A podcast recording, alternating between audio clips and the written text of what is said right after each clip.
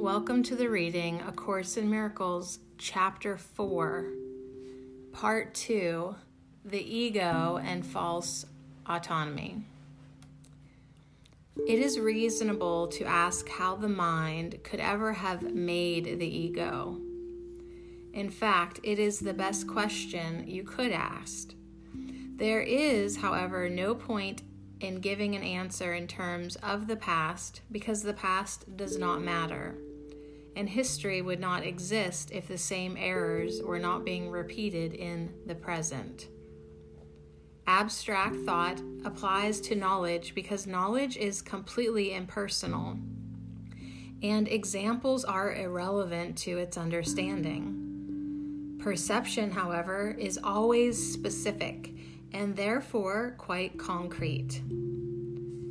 Everyone makes an ego or a self for himself, which is subject to enormous variation because of its instability. He also makes an ego for everyone else he perceives, which is equally variable. Their interaction is a process that alters both because they were not made by or with the unalterable. It is important to realize that this alteration can and does occur as readily when the interaction takes place in the mind as when it involves physical proximity. Thinking about another ego is as effective in changing relative perception as is physical interaction. There could be no better example that the ego is only an idea and not a fact. Your own state of mind is a good example of how the ego was made. When you threw knowledge away, it is as if you never had it. This is so apparent that one needs only to recognize it to see that it does happen. If this occurs in the present, why is it surprising that it occurred in the past? Surprise is a reasonable response to the unfamiliar, though hardly to something that occurs with, with such persistence. But do not forget that the mind need not work that way, even though it does work that way now. Think of the love of animals for their offspring and the need they feel to protect them. This is because they regard them as part of themselves. No one dismisses something he considers part of himself. You react to your ego much as God does to his creations, with love, protection, and charity. Your reactions to the self you made are not surprising. In fact, they resemble in many ways how you will one day react to your real creations, which are timeless, which are as timeless as you are. The question is not how you respond to the ego but what you believe you are. Belief is an ego function, and as long as your origin is open to belief, you are regarding it from an ego viewpoint. When teaching is no longer necessary, you will merely know God. Belief that there is another way of perceiving is the loftiest idea of which ego thinking is capable. That is because it contains a hint of recognition that the ego is not the self. Undermining the ego's thought system must be perceived as painful, even though this is anything but true. Babies scream in rage if you take away a knife or scissors, although they may well harm themselves if you do not. In this sense, you are still a baby. You have no sense of real self preservation and are likely to decide that you need precisely what would hurt you most.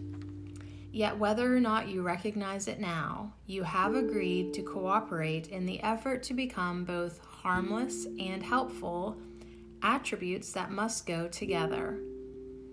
Your attitudes, even toward this, are necessarily conflicted because all attitudes are ego based. This will not last. Be patient a while and remember that the outcome is as certain as God.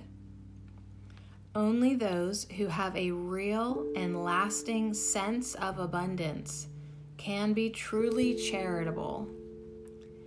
This is obvious when you consider what is involved. To the ego, to give anything implies that you will have to do without it.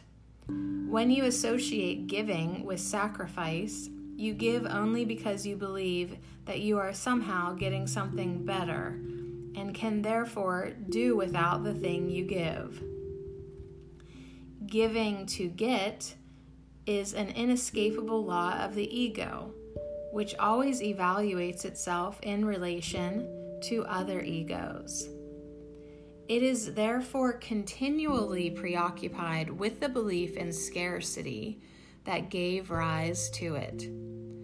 Its whole perception of other egos as real is only an attempt to convince itself that it is real. Self esteem in ego terms means nothing more than that the ego has deluded itself into accepting its reality and is therefore temporarily less predatory. This self esteem is always vulnerable to stress, a term which refers to any perceived threat to the ego's existence. The ego literally lives by comparisons. Equality is beyond its grasp, and charity becomes impossible. The ego never gives out of abundance because it was made as a substitute for it. That is why the concept of getting arose in the ego's thought system. Appetites are getting mechanisms representing the ego's need to confirm itself.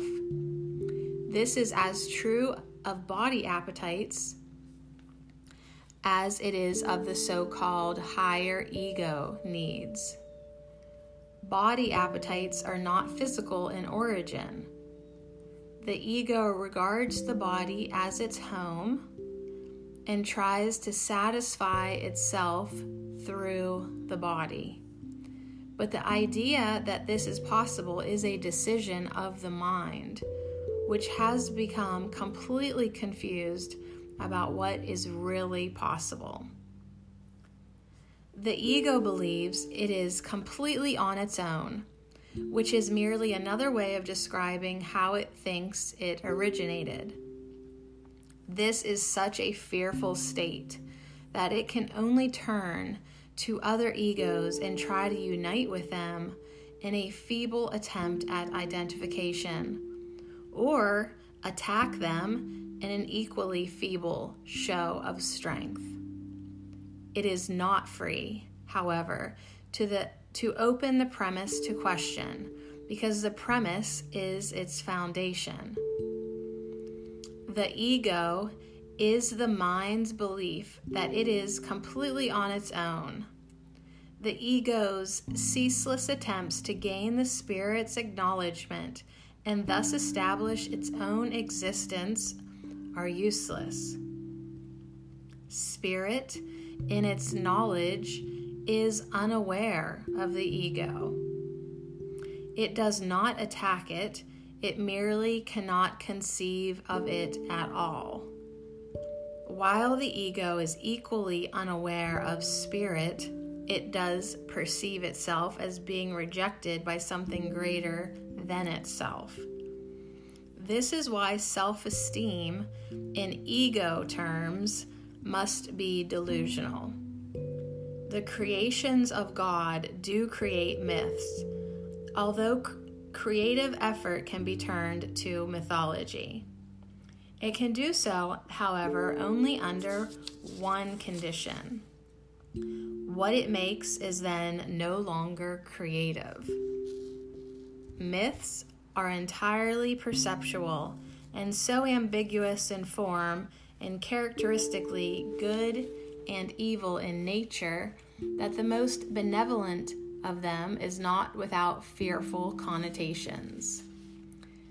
Myths and magic are closely associated since myths are usually related to ego origins and magic to the powers the ego ascribes to itself. Mythological systems generally include some account of the creation and associate this with its particular form of magic. The so called battle for survival is only the ego's struggle to preserve itself and its interpretation of its own beginning. This beginning is usually associated with physical birth because it is hard to maintain that the ego existed before that point in time. The more religiously ego oriented may believe that the soul existed before and will continue to exist after a temporary lapse into ego life. Some even believe that the soul will be punished for this lapse. However, salvation does not apply to spirit, which is not in danger and does not need to be salvaged. Salvation is nothing more than right mindedness, which is not the one mindedness of the Holy Spirit, but which must be achieved before one mindedness is restored. Right mindedness leads to the next step automatically because right perception is uniformly without attack, and therefore wrong mindedness is obliterated. The ego cannot survive without judgment and is laid aside accordingly. The mind then has only one direction in which it can move. Its direction is always automatic because it cannot but be dictated by the thought system to which it adheres. It cannot be emphasized too often that correcting perception is merely a temporary expedient. It is necessary only because misperception is a block to knowledge, while accurate perception is a stepping stone towards it. The whole value of right perception lies in the inevitable realization that all perception is unnecessary. This removes the block entirely. You may ask how this is possible as long as you appear to be living in this world? That is a reasonable question. You must be careful, however, that you really understand it. Who is the you who are living in this world? Spirit is immortal, and immortality is a constant state. It is as true now as it ever was or will be because it implies no change at all. It is not a continuum, nor is it understood by being compared to an opposite. Knowledge never involves comparisons. That is its main difference from everything else the mind can grasp.